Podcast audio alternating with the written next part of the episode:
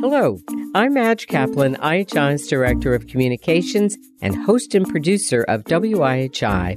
WIHI is pleased to present a special edition podcast, Creating a Culture of Continuous Improvement That Outlasts Your Leaders. This features John Toussaint and Aravind Chandrasekaran, or AC for short. This keynote was recorded on December 10, 2019, at IHI's annual National Forum on Quality Improvement in Healthcare in Orlando, Florida. Now, we can all point to leaders who have championed improvement at our organizations, helping to move the dial and motivate others. But too often these organizations see their QI gains stall or worse, reverse when a leader departs.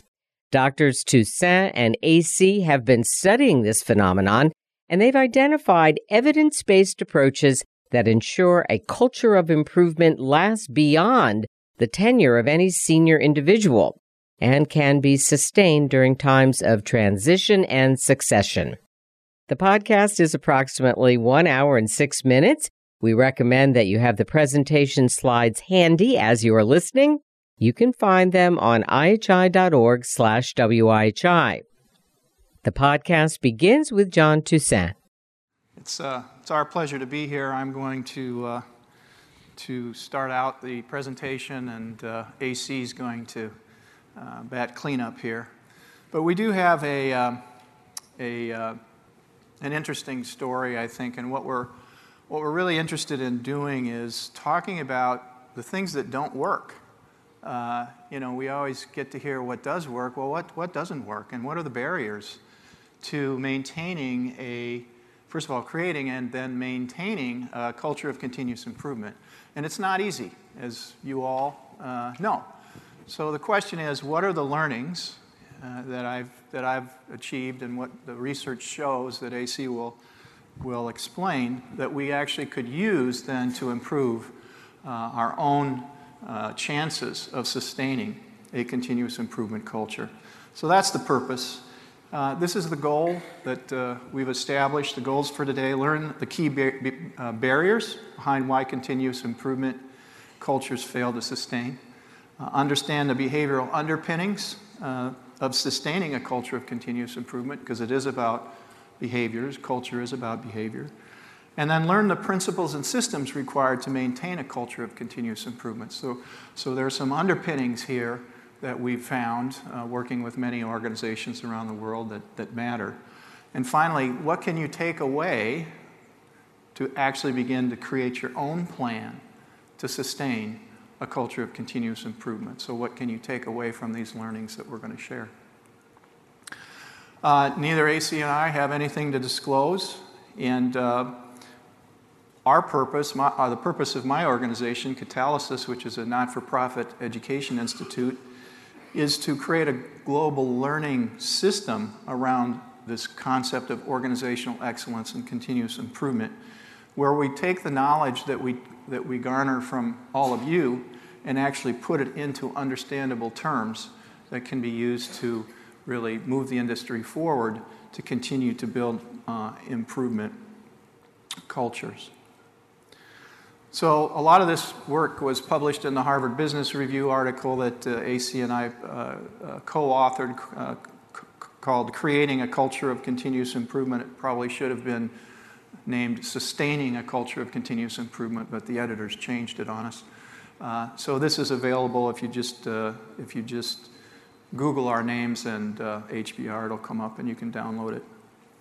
So I always, those of you that know me know that I like to start with questions because I think the questions are really the, the way that we learn.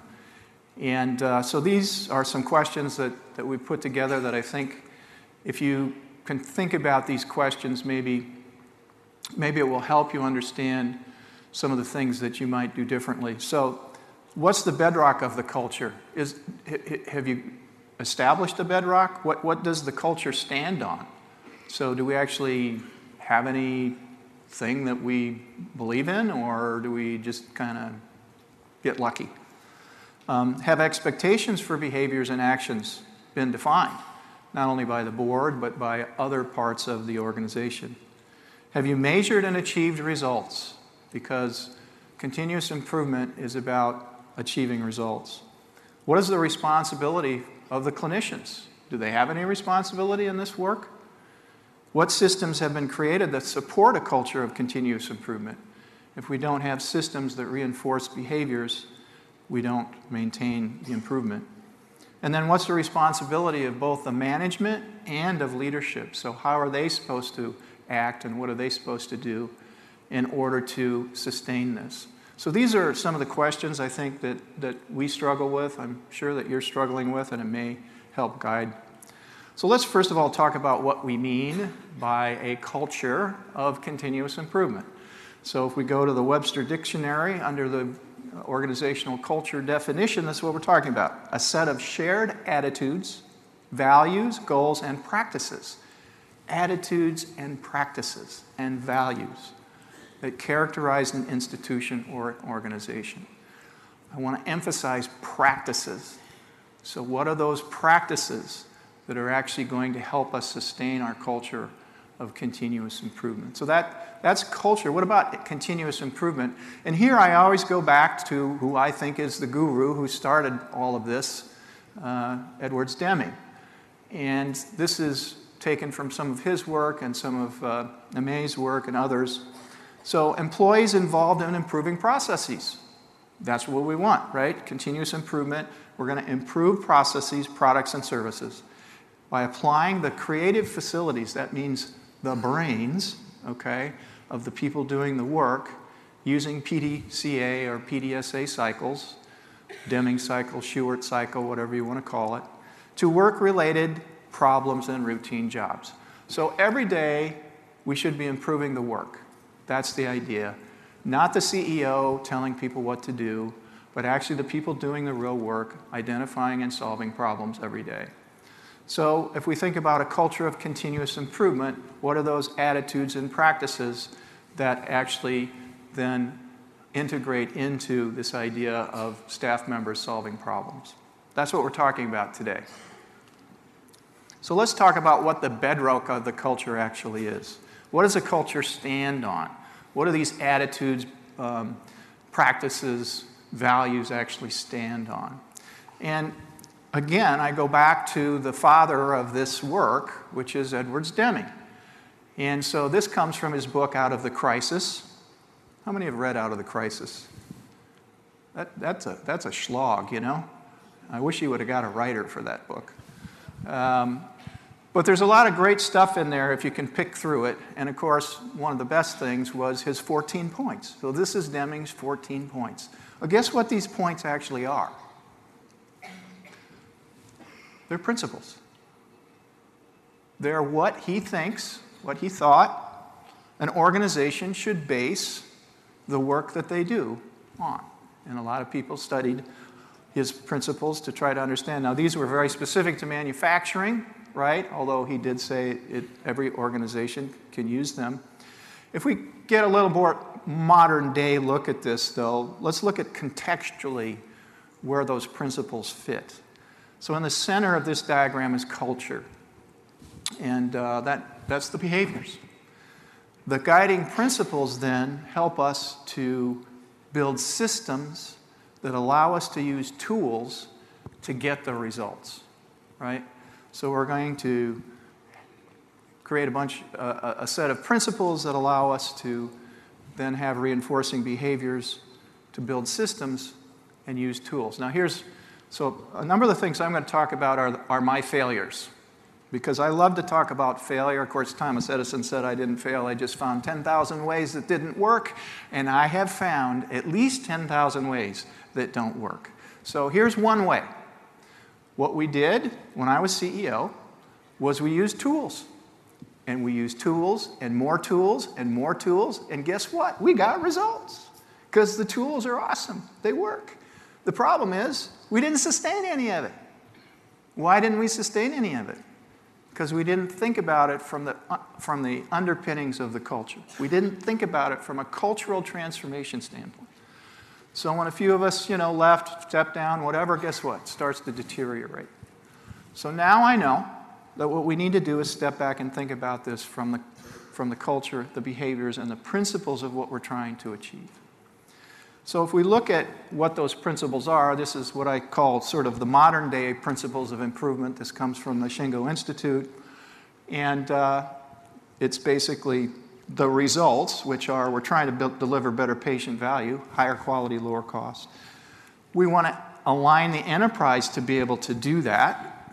We have our continuous improvement activities, tools, which are still very important, but we also have cultural enablers. So if we think about the key principles of modern day continuous improvement culture, this is what we uh, espouse as the way to think about that. Now, if we go back again to the guru, how does this compare to what Dr. Deming originally proposed? Let's look at, okay, so he said create purpose for improvement.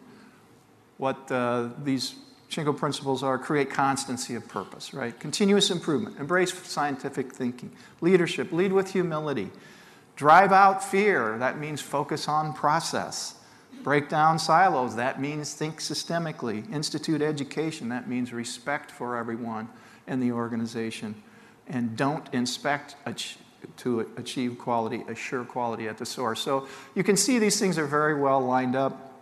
I don't really care what principles that you decide are most important for your organization. What I'm saying is you need to have some. There needs to be a bedrock. If you look at the great companies in the world today, Toyota has their 14 principles, Autoliv. I mean, all of these companies have defined how we're going to do the work. But yet, I see so few companies in, the, in, in not for profit healthcare that have defined how we're going to do the work. So we need to define how we're going to do the work, and this is one way. Uh, this is one important thing we need to do. We can th- think about um, the barrier then as if your culture is not underpinned by a set of these universal principles, staff do not understand the why behind what you're introducing. I had physicians when I was CEO come to me and say, Why are we doing huddles? why are we actually using this? What, what do you call it? PDCA? Why, why are we doing that? What's, what, you know, why are we doing that? So, well, if I had been able to say because we embrace the principle of respect for every person in the organization, meaning we respect you as a frontline worker to identify and solve problems, I think I would have had a better outcome.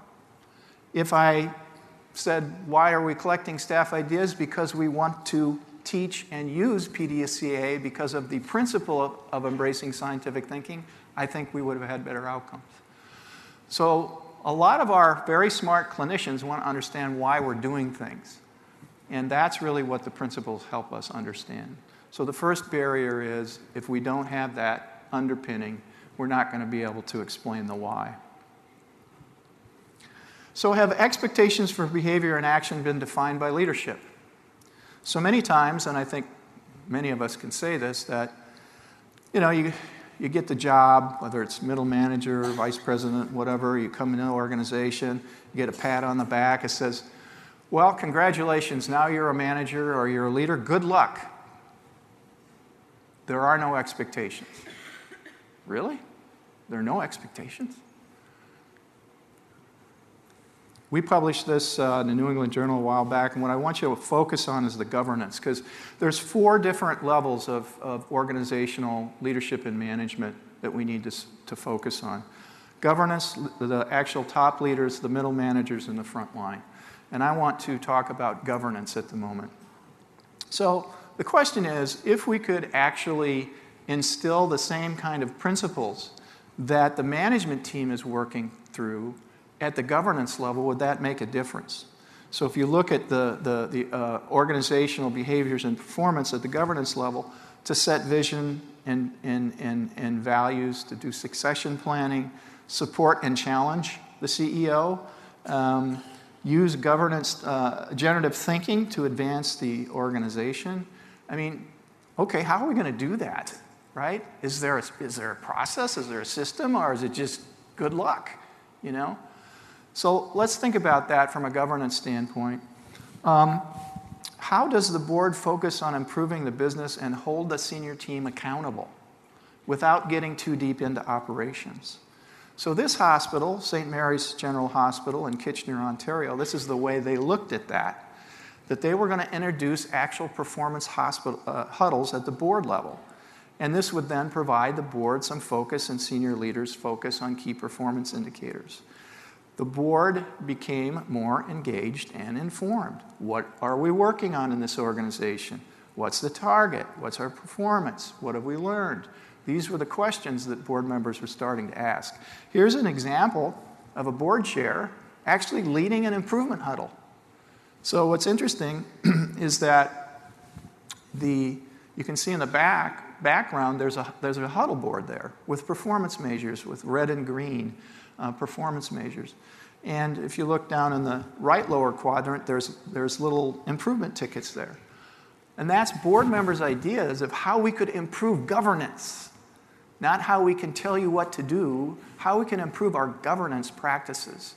So they're beginning to use visual management, they're beginning to use um, performance metrics to actually measure how they're doing as a board. And why is that so important? You know, because this is the board chair who actually started this work at St. Mary's. This is what she said. The board meetings are very nice. Board members do not ask challenging questions. Board members do not know what questions to ask. The senior team is not held accountable, and board members no way, have no way of knowing how strategy actually is translated to the front line. That's where they started. As they started to use the continuous improvement principles at the board level, this is where they got to. Board members are, were aware of the priorities now and the performance. They were comfortable asking challenging questions. Senior team member description about performance and action plans were concise. They had it on one page paper. Problems were identified clearly. Board members actually went to the Gemba, which is where the value is created, to see how their strategy and vision was actually being applied at the front line. And there was accountability. So, the point being, if we actually begin to instill this thinking at, the, at, the, at the governance level, Will that lead to a continuous improvement culture that sustains? Our hypothesis is that it will. And the people at St. Charles in Bend, Oregon feel the same way. In fact, they've gotten so serious that they've created a series of board uh, behavioral, uh, uh, principle based behavioral interviews. And they've taken these core principles, some of which I've shown you, and they've, they said, okay, what questions should we ask if we're going to get, if we're going to look at prospective board members? So here's some interesting questions, right? If we take the principle of leading with humility, how are we going to determine whether a board member is humble or not? So let's ask them a question. Describe a time or situation where you recognized you made a mistake that you had to admit to others. Now, these questions don't necessarily go for board members, right? This could be for anyone. Um, and then describe how you handle the situation. Because how you handle the situation in a continuous improvement culture is probably 180 degrees different than how you handle it in an autocratic top-down culture. And that's what they're looking for, is how is this person going to be compatible with this culture we're trying to build of continuous improvement? Respect for every individual. Describe a specific situation which you struggled to build trust and respect with a coworker.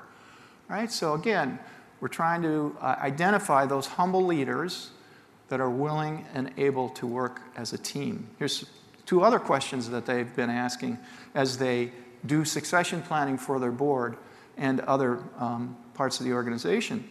So, when an error occurs, how did you handle that?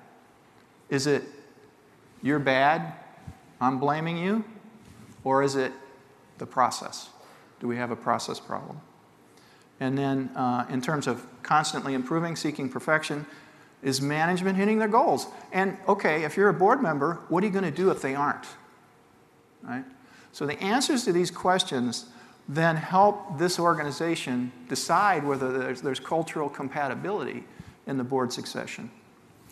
So one of the things I do is uh, I'm asked to do is come and assess board performance and specifically around continuous improvement. So, as the board building a continuous improvement culture within the board.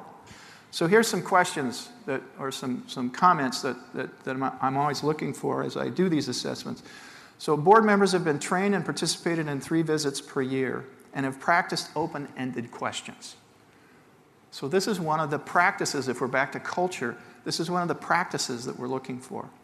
Under the governance uh, um, uh, heading, the board exhibits ideal behaviors in the practice of governance as outlined in a written board code of conduct. Does the board have a written code of conduct? You know, we had the, we did the board survey once a year. You know, you fill it out. You know, 50 questions, you hand it in, and then we have a gap. Never one of those questions was about behavior. We didn't talk about that at all. Succession. So the board has a system to assure member succession. Planning includes questions regarding the potential of members to learn organizational excellence methods. And then finally, the board has a system of improvement that allows for board member ideas to be collected and for these ideas to be worked on to improve governance. These are some of the aspects of board performance that, uh, that we focus on as boards try to improve their own governance practices. So, continuous improvement culture, number two, barrier. Behavioral expectations are not established for every level of organization, including the board. And when the champion of this continuous improvement culture leaves, um, if the board members haven't been practicing these ideal behaviors, how do they know how to choose a leader that will? And I think we all have a, our own stories about what happened when leadership transitioned, and we transitioned back to an autocratic culture from a continuous improvement culture. It's not pretty. So we need to focus on making sure that the culture goes up and down the organization. Now, that's not to say that we don't have some other things that we can do uh, if we can't engage the board, but this is one of the important things. So, another th- learning we have is that you got to get results. Surprise, surprise, right? We've got to get results. So, here's what I'm seeing at, after visiting these 230 some institutions around the world is people don't really understand how to get results, and they're not getting them. So we get a little bit of improvement in the emergency department, and we say, oh, that's really cool. We should spread that across the organization. You know what I call that? Peanut butter spread. We're not interested in spreading little improvements. We're interested in getting big improvements and then spreading those big improvements across the organization. So, what do I mean by big improvements? One of the things that we have seen that works in many institutions, I'll give you a couple examples, is this idea of creating a model cell. What this is is an inch wide, mile deep approach to changing the work of care delivery. It's focused on a business problem. So we're not going to worry about whether we're, you know, uh, using too much coffee in the uh, break room.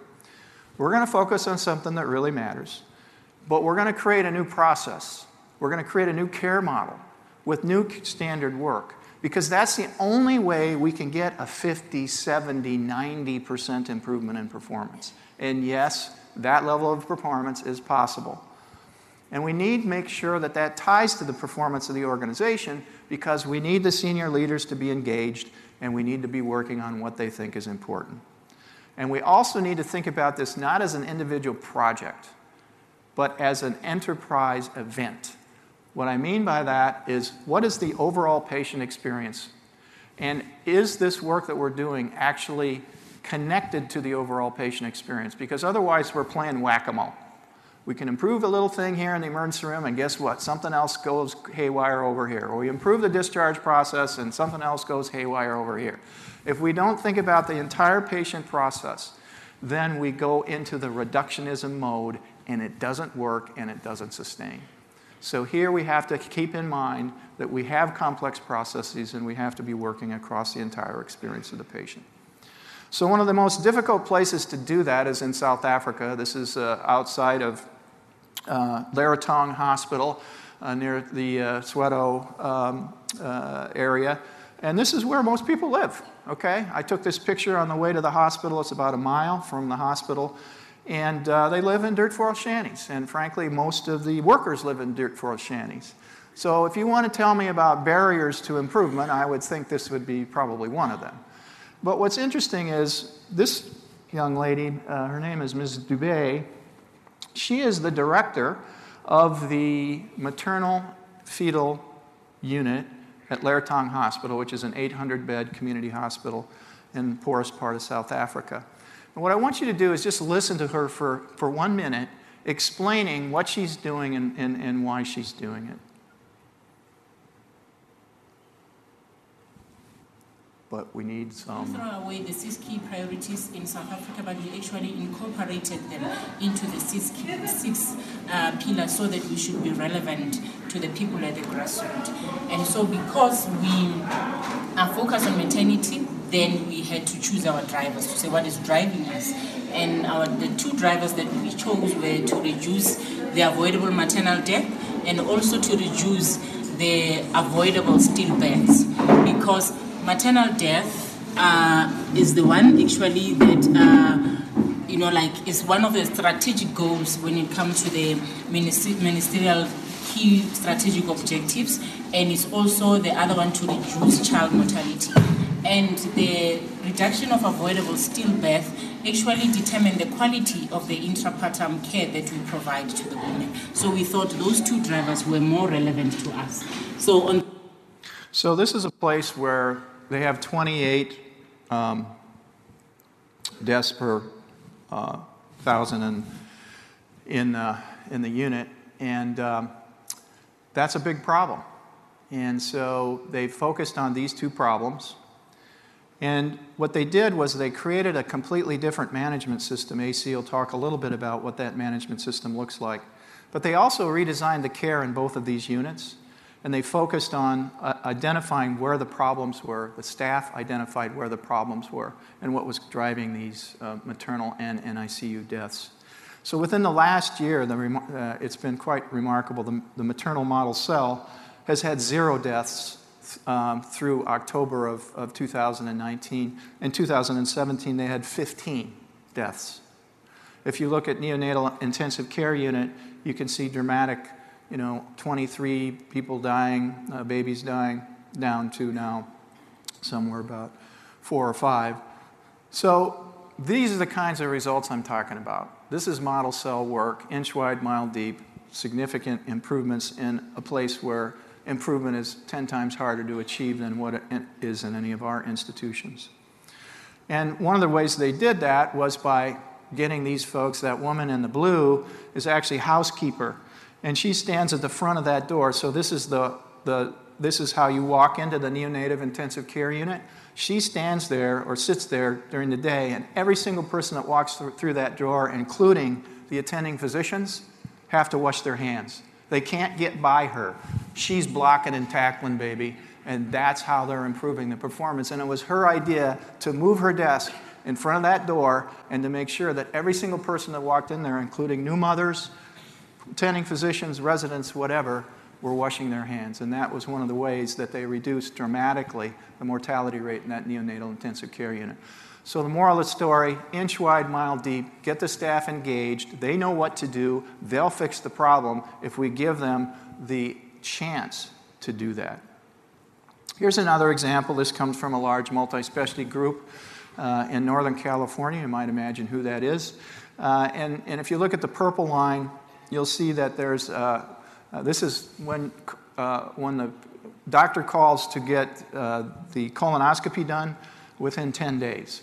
And so they started about 22% of the uh, patients being able to be seen within 22 days. The purple line shows they're at about 90%, so, you know, 250% improvement. That's their model line in GI, and they got a 250% improvement. Now, when you get that kind of improvement, believe me, you get the attention of the people at the top of the organization. And more and more uh, improvement like this is going on in that institution. So, barrier number three no results. I've showed you great results, model cell results that are sustaining because they have uh, looked at it from the standpoint of not project based, but culture based work. So, what's the responsibility of clinicians in all this? Um, and for my physician colleagues in the audience, I don't want to be disrespectful. I respect every individual, but sometimes it's things, the behaviors need to change. And so we, pract- we, uh, we published this article in the Journal of Family Practice Management. And um, my colleague, Dr. Elmer, and I actually did a 10 year retrospective on the model cell work that we had done when I was CEO in the outpatient clinic. And what we found were the model cell actually was still in place and still working and still creating tremendous performance. The spread clinics were not. In many cases, the spread clinics had deteriorated in performance. And there were several reasons for that, for that deterioration in performance. The one that I want to talk about, and, and, this is what the new delivery model was actually, which was eight different modules of change across 30 clinics. Some of the things that, that, uh, that we achieved there were 15 minute lab turnaround time in every clinic. So a patient comes in, gets their blood drawn, 15 minutes, they have their results. 100% of patients leaving with after visit summaries. Medical assistants working at the top of their scope of practice doing blood draws and EHR um, uh, work. And then clinicians uh, out of the door, all medical records done by 5.30. Pretty impressive stuff that sustained for a while. And then what happened? It deteriorated. One of the reasons it deteriorated, so here's number four barrier, is clinicians decided to stop following standard work. Now, we all know that standard work is the essence of improvement. If you don't have a standard, you can't improve. So, the, what happens when you stop following standards is you revert back to chaos. And when you're in chaos, you can't improve anything. So, a number of these clinics reverted back to chaos. Now, there's some reasons for that that AC is going to discuss uh, in his presentation. So I'm going to hand it over to him. Thanks, John. Good morning, everyone. So, what I'm going to do right now is actually take what John has started in terms of um, asking this question of why is continuous improvement culture failing? And, and the way John did was actually look at all these organizations, uh, 200 or so organizations, the way I have done is slightly different, also very similar, is what I do is as the, the academic in me, I go and try to do experiments in these organizations. And I actually do something called randomized controlled experiments where uh, I try to help one part of the organization, randomly assigned, do some of these continuous improvement initiatives. And then I let the other, other part of the organization just remain as status quo, do whatever they are doing as at current. And I try to study their challenges and I try to study what is happening there. And, and surprising or not, again, as John failed in his journey, I failed multiple times in my journey. So many failures, and I'll share with you some of those failures. But I believe the reason why we failed is basically because of the same challenges that John has seen is, is, is, is often how do I get the behavioral change going? And that's what I want to share with you is what we found is actually it, the challenge is not about tools, the challenge is not about process, the challenge is about the mindset and behavioral changes. And, and that's what we want to share today is what are some things that we found as barriers and what were some examples of how some of these health institutions overcame these barriers. So uh, with respect to things, again, when I studied this, I went to some hospitals and some organizations to understand uh, how do you really start this up?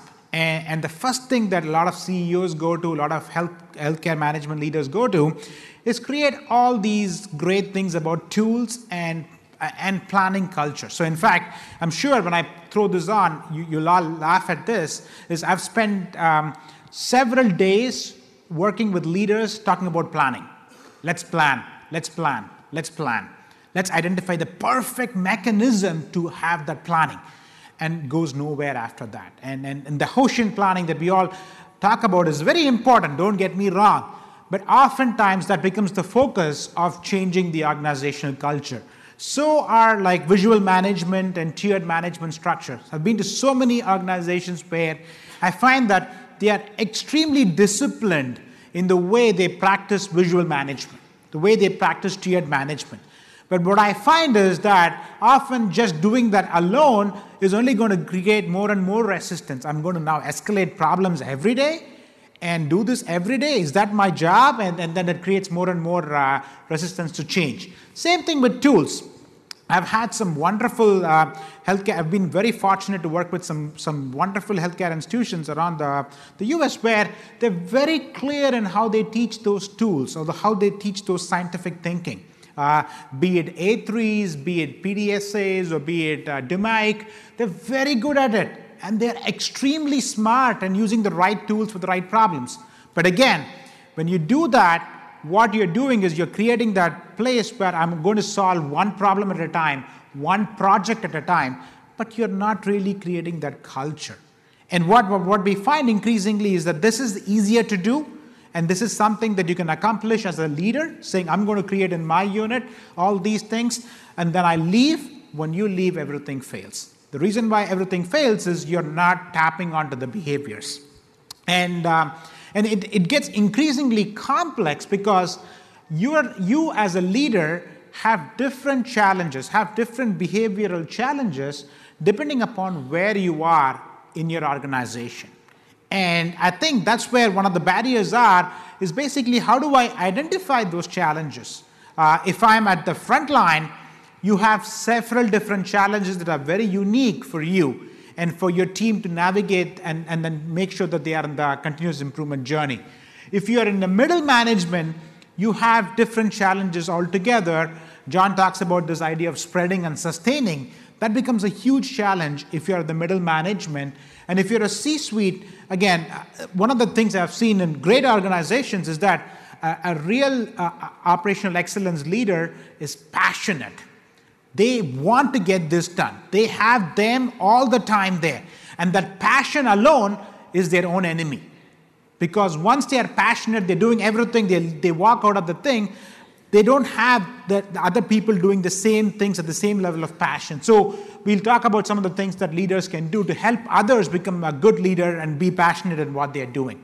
So one thing that we find is that a, a barrier for all of us is that this behavioral expectation should be the be all and end all of your continuous improvement. It, it's the only way you can create a culture that can last is by changing everybody, and everybody in your organization is a leader.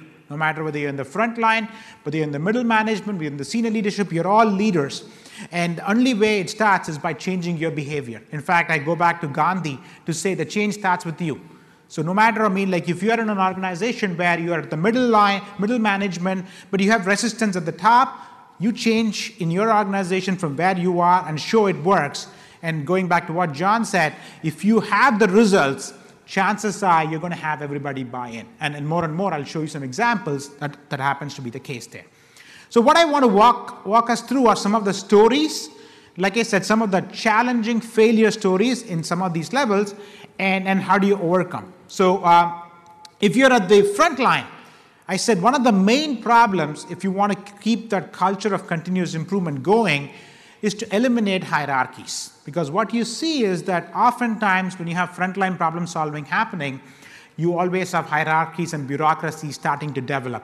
And your job as a leader is to create an environment which is less hierarchical, and that could be challenging. And I'll tell you some, uh, some stories around that. Same thing at the front line, sometimes you all work on complex problems. You work on problems like readmissions. And readmissions is something which is not going to move every day. Uh, it's going to take a time to actually create a systemic change of affecting readmission rates. But chances are people have to be on course with you because it's touching. If you think about a readmission in a hospital, it's not just the operating unit, it's everybody in the hospital is responsible for making sure the patient is transitioned. So you've got to create that change and buy in, and you've got to keep them on course. That becomes a big challenge for you if you want to keep that culture going at the front line. At the middle management level, like I said, you'll be really successful in showing it works in one part of the organization. Now, taking it and then spreading it, we always do one thing, and that's the wrong thing to do, and I'll show you why. And how do I sustain it is another big challenge. So that becomes a huge challenge in the organization.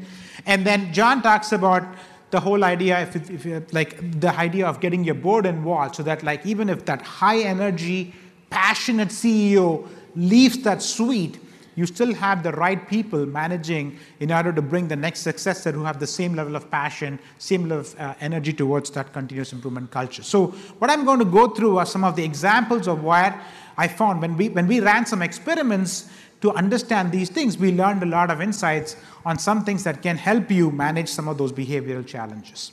So let's go back to the front line.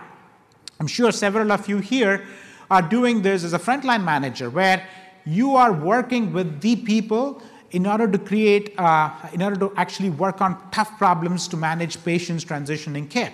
And one of the challenges you will face is the idea of minimizing hierarchies because it's very clear that when you work in a care team, there are going to be differences, be it physicians, nurses, be it an experienced person was a novice person, and that hierarchies can really be constraining innovation.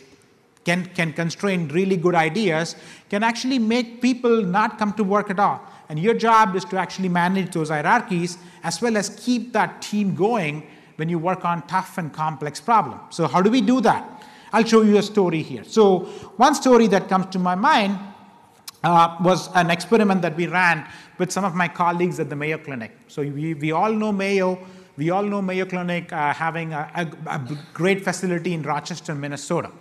But we all should know also that Mayo has a health system. So one of the things that Mayo talks about is I want to make only the, the most sick patients go to the main clinic.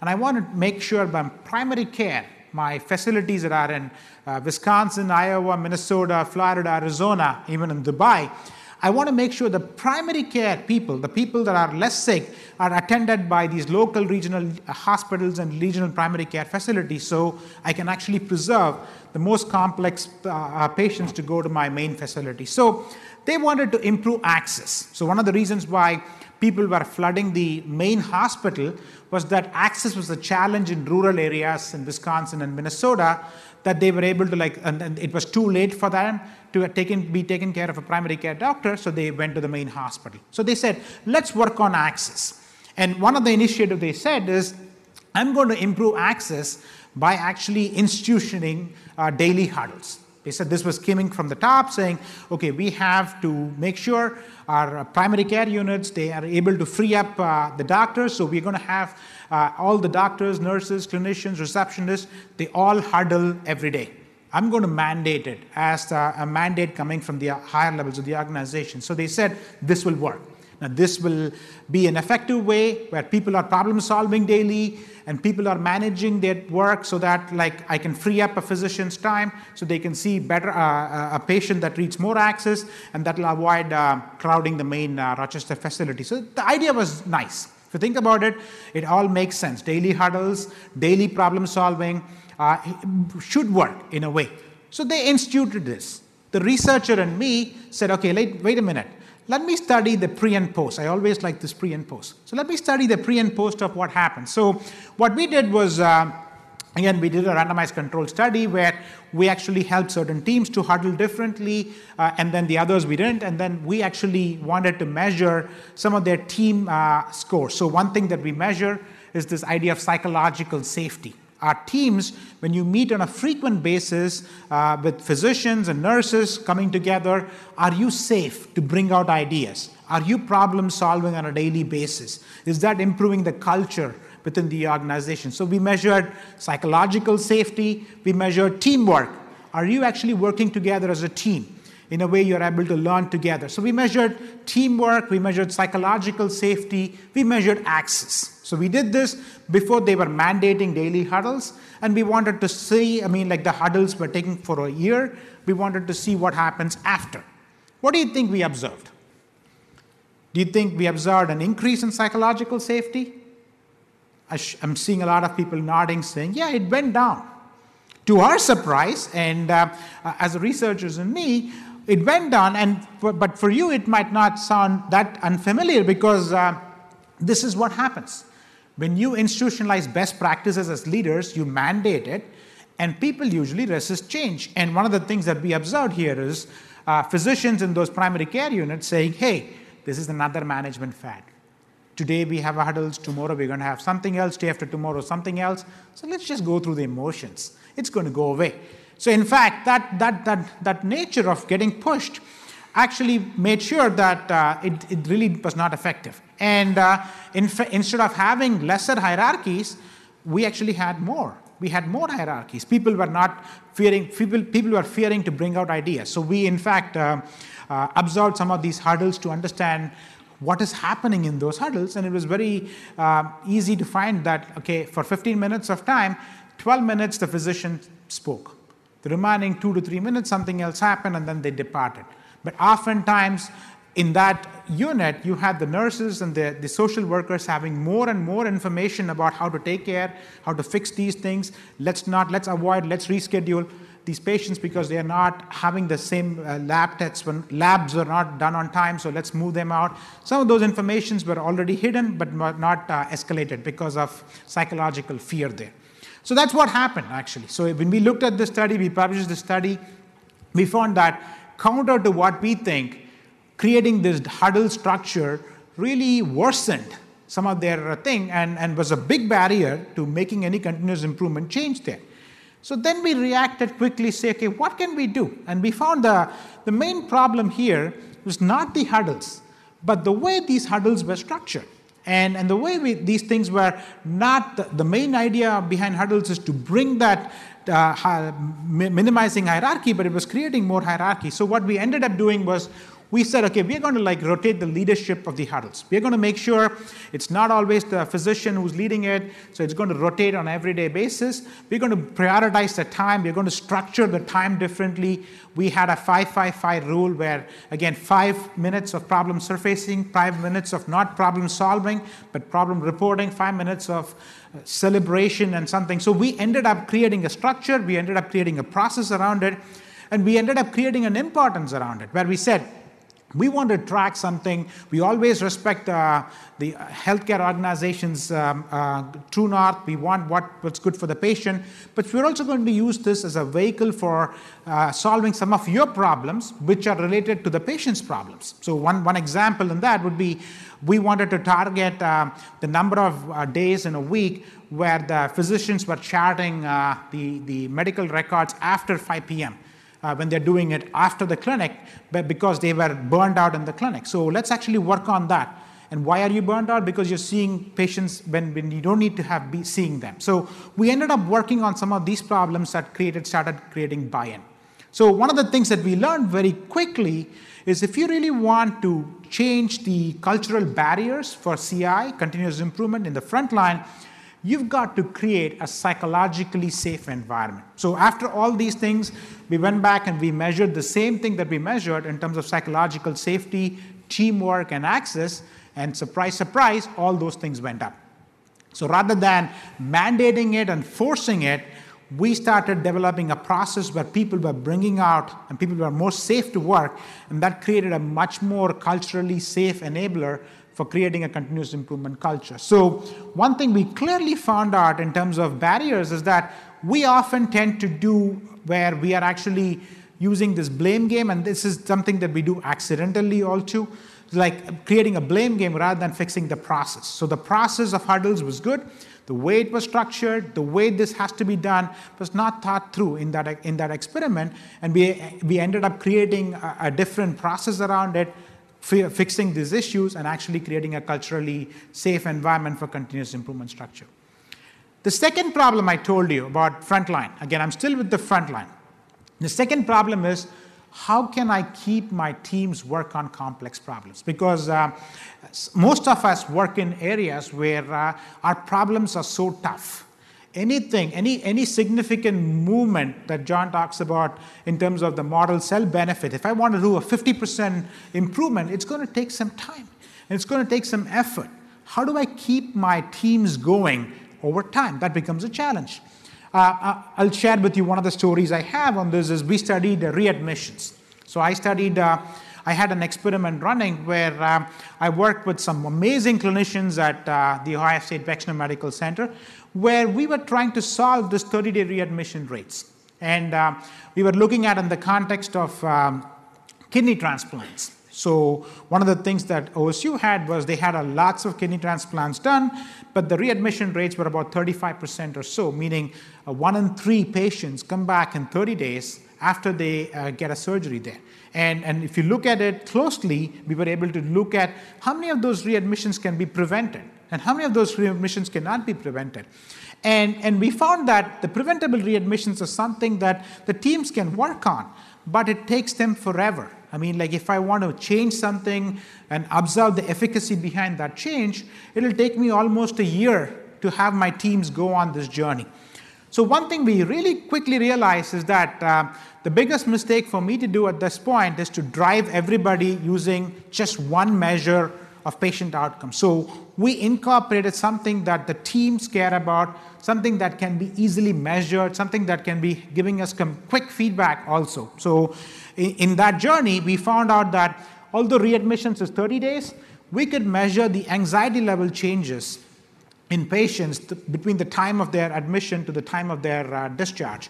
And we could easily find that uh, a, a, significant heightened points in the anxiety is going to trigger more readmission. So let's now work on that. Let's now develop a mechanism where we can actually create a process that can allow people to like not be more anxious when the time they are getting discharged because more anxious mean they're making more mistakes more mistakes mean they're doing something wrong they're coming back so the moment we flipped it and we started including some of the measures that the teams care about we found that that was more effective so one thing that we found is that um, if you want to keep the frontline culture going when you are working on complex problems you've got to work with the team the frontline team to identify what are, the, what are those some measures that you think are more important that we can see value in it?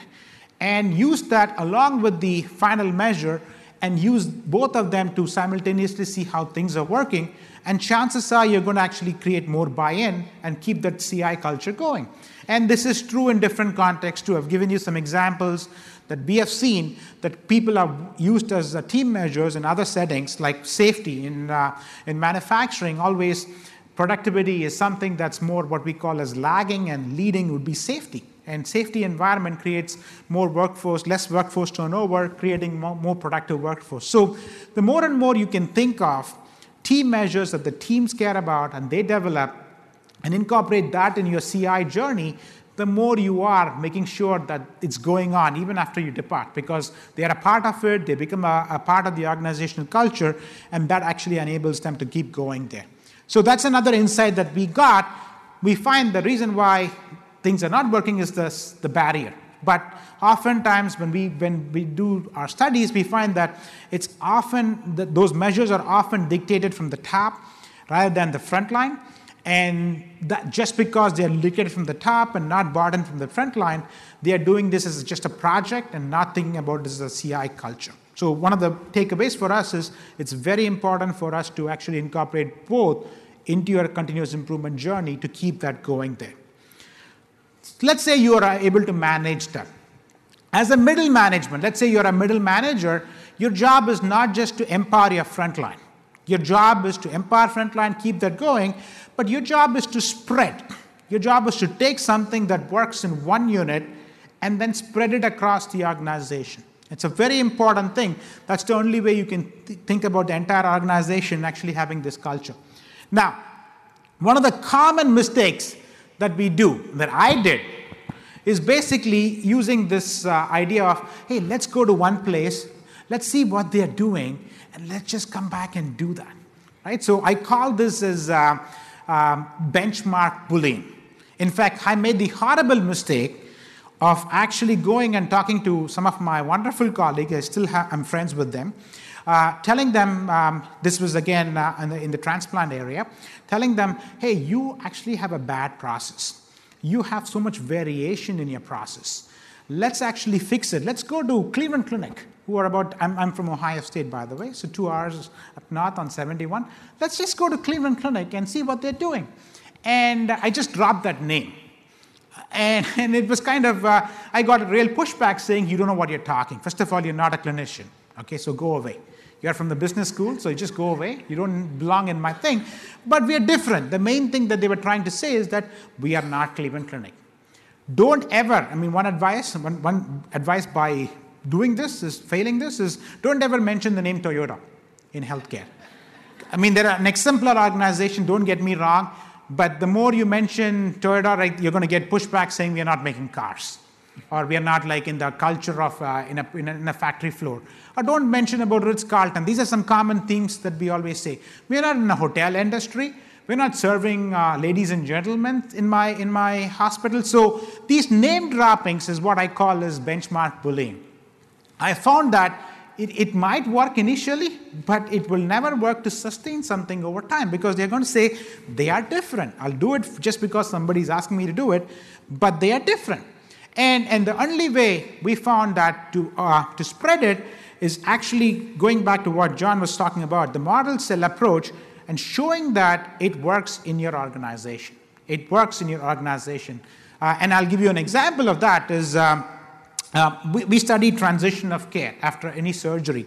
And, and one of the uh, that we studied in this case was uh, looking at, um, uh, going back to transplants again, looking at how much um, variation was happening when, when patients are uh, educated about uh, what they should be aware of when, they are getting trans- when they are getting discharged after a transplant. And one simple instruction was that a patient, uh, this is all evidence based, a patient should drink about three liters of water uh, every day so that again they have the, uh, the, the to, to keep your creatine levels down otherwise you're going to get hypertension and you come back just this simple instruction. We started watching all these uh, clinicians and how they were giving these uh, things, both physicians, fellows, residents, nurses, uh, and we found variation. Simple variations like uh, uh, I'm um, one nurse coming in and saying, drink a lot of water. So a lot could be two, could be 10, could be 100. another person coming in and saying, drink a lot of fluids. Now, I, this is a true story, by the way. I was watching this as a researcher and me, and a patient asked another important question to the person saying, Can I drink a lot of beer? and the patient is not wrong here because fluids and beer, I mean, it's, it's right. But, the, but then the, the instruction, when I asked the, the nurse, Why are you saying fluids instead of water? Somebody told me to. So, uh, and, and, what I did was I made this horrible mistake to say, hey, let's go to another institution, which is right there, and let's actually see how they are discharging patients and how they are minimizing variation and why variation is evil. And I had this conversation with the head of the, the transplant, the physician, and I said, hey, you know what? There is so much variation going on. Let's actually work with you, but then let's go and study some other organization so we can actually come back and, uh, and, and, and replicate that. And the answer to that is, okay, it's good, please leave, get out. That's what they told me is like, yeah, come in. What, what are you doing here? Just leave. Take your recommendation elsewhere. We are not we are not the same as the other organization. We have a different process. We have different people. We have different patients. We are different. So what we ended up doing was, um, I said, okay, you're right. So what we ended up doing was, I said, I'm going to do a model cell experiment here. I'm going to go deeper, and I'm going to argue. I'm going to get data from your own organization to show it's not your neighbor's organization, it's your own organization where you have the problem, and it's the lack of standards that's creating those variation. And I did one more thing where what I did was I actually took that and published in a peer reviewed journal where the person who kicked me out happens to be the editor in chief. And it was nice, it's a nice take back for me, nice reflection for me, right? To have my moments of uh, pride, proud moment. I said, here is the article that's been reviewed by your own um, peers saying that it's a good article that tells you the problem exists not in your neighbor's process, but in your own process. And here is the reason why you should think about it differently. It was very powerful moment. Do you think that he came back and hugged me and said, okay, let's all work? No, no. All he did was uh, he said, okay, we have a problem, let's talk. But even that is okay for a, for a start. If you think about it, the person who kicked you out saying that this would never work by showing evidence in your own process and showing that the problem is there, there, by doing that experiment that we talked about, actually made that conversation possible. Now, does this mean that you have to go and all publish in peer reviewed journals? No. The point is not that. The point is to show that the problem exists in your process actually helps you to understand the efficacy behind that change and helps you to spread that across the organization. So, one thing that I what we found very clearly to avoid that uh, spreading problem is that the name dropping or doing that benchmarking, okay, let's go and benchmark, being a benchmark bully, I call that, would never work. Now, that doesn't mean that you should not go and benchmark. what you should go and see is you can definitely go and see what are some really good institutions, really good process, but then as a team come back and say, how will that apply to me? What is it that they are doing there and why are they doing it there and why would that work there and why would that apply to me? And then customizing it to your own needs would work a lot. So one example around that is um, when we did the huddles, we found that one team actually went and saw and found that uh, the other team huddled 7 a.m. in the morning, so I'm also going to huddle at 7 a.m. in the morning. Uh, the other team had a logic saying 7 a.m. means I can talk about the day, I can talk about the previous day, it's great. But then what they didn't realize that the 7 a.m. shift for them wouldn't work here because these people had a staggered schedule. So it would not work here and it failed. So rather than saying that 7 a.m. is the way to go, what the team then did was saying, okay, what are you discussing and why are you discussing what you're discussing in the huddle? And then let's say that, okay, I need to discuss this when everybody is on site. In my site, it happens to be after lunch. So I'm going to create a process where I'm going to create a process around discussing the, my patient schedule for lunch and the next days before morning in a way that it's going to work in my site. So benchmark bullying wouldn't work. The process, adjusting the process is one way to actually do that. And to do that, we need to have a system around that. So this is another insight is uh, these are great things that you can have in terms of uh, creating a system, but if you look at the bottom of this, it talks about purpose, values, and principles. So it's very, very important for you as an organization to use these uh, systems that will be very effective, but to drive those systems, you've got to change the behaviors that comes in the bottom of the pile there. So unless you have the systems that allows you to daily experiment, the only reason why the experimentation was possible in the, in the uh, example that I showed you was that they were documenting and reflecting it. They were using an A3. They were using A3s to really understand what was happening and communicating it in a way others were able to see the value, see the benefits, and then decide on the change, uh, be, be a part of the change journey. So it's important for you to actually have a, a, structure that supports your daily experimentation where you're failing. Now, if you look at it, it's all adding up. If you really want to experiment, you've got to create a psychologically safe environment. So it's, it's all cumulative that these behaviors are not just either are, but actually complements each other that allows you to create that uh, uh, culture of continuous improvement there. The other challenge that you have, one, one challenge is the middle management is spreading. The other challenge is sustaining. This is the biggest challenge that we all have, is how do we sustain? And the sustaining challenge is not just for the middle, it's for everybody. It's for higher level, it's for leaders, it's for the front line. How do I do this? Now, one good example that we found, and John actually wrote an article with this, and, and by the way, some of these articles are already referred in the, the presentation, uh, is this uh, uh, behavioral uh, survey that uh, Susan Heldrick did at San Francisco General Hospital, where um, she found that certain parts were doing things differently than the other parts. But what she found was uh, that um, the, the behavioral traits of those people that are really thinking about this differently are different than the others. So they created a, a, a, way to measure them. And if you think about this, these are behavioral traits that you want to have in your leader. Am I going? Am I a good person who's willing to change? Am I? Uh, ha, can I practice the idea of daily reflection, not just reflecting in your shower or in your uh, driving? Can I document my reflection? Can I learn what I did today and can I do a better job tomorrow? What, what is the continuous improvement mindset that I have? Am I humble enough to go and admit that I don't know? The whole idea of, okay, I don't know when I don't know. That's very important in your leader. Am I curious enough? Am I, uh, should I wait till all the reports come to me? Or can I go and see the problem when there is a problem and try to understand why the problem is happening and not solve the problem, but create an environment where people who are owning the problem solve the problem? Am I perseverant, perseverant enough to actually take critical feedback? And uh, am I an active listener? And this is a very, very hard skill set for you. It's like not telling them what to do, but listening and having a conversation so they can learn. That is the single most difficult skill set for any leader, for any matter. So, what they found was they found that you can measure your leadership journey. If you really want to sustain this culture of continuous improvement, you've got to do really well on, these five traits. And in fact, uh, you can actually measure some of these things, and there are some really good questions that they have developed, and uh, that, that allows you to really measure how you're doing on these skill sets.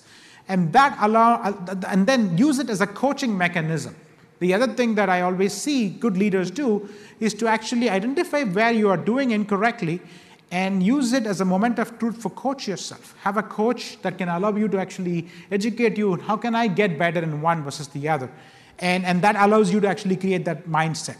So what, what, what we find is this is one way to sustain this, this idea of really creating the leader who can always change their behavior, measure their behavior, act on improving their behavior is one approach to actually solve this problem. So, one of the things that we find the barrier to really sustaining this is that you are not aware of it. Most, of, most often, leaders are not humble enough to really go and measure what is wrong with me. The, the whole critical feedback, people use the term 360 feedback and so on.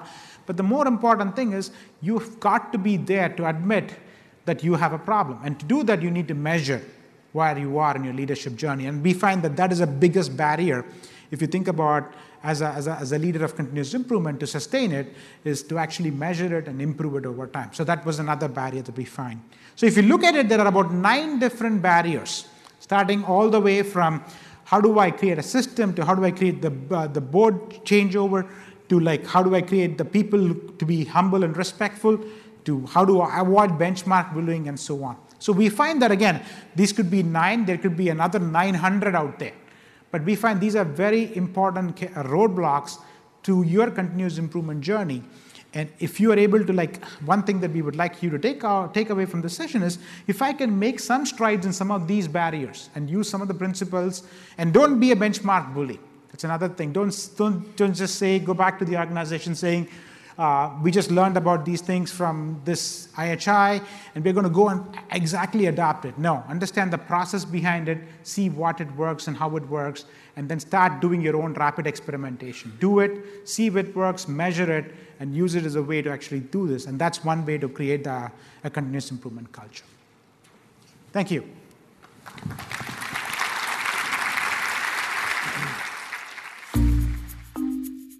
You've just been listening to a WIHI special edition podcast, creating a culture of continuous improvement that outlasts your leaders. We hope you enjoyed it. You can access a rich archive of WIHI programs, including all shows from 2019 on ihi.org slash WIHI, and also by subscribing to the program on Apple Podcasts. Search under Institute for Healthcare Improvement. I'm Madge Kaplan. Designed with feedback from the IHI community in mind, IHI membership gives both individuals and organizations the resources, tools, education, and networking opportunities needed to build QI and safety capabilities. IHI members can save on a wide range of IHI programs, access the latest QI and safety publications, and network with other members. Find out more and join today at ihi.org/membership.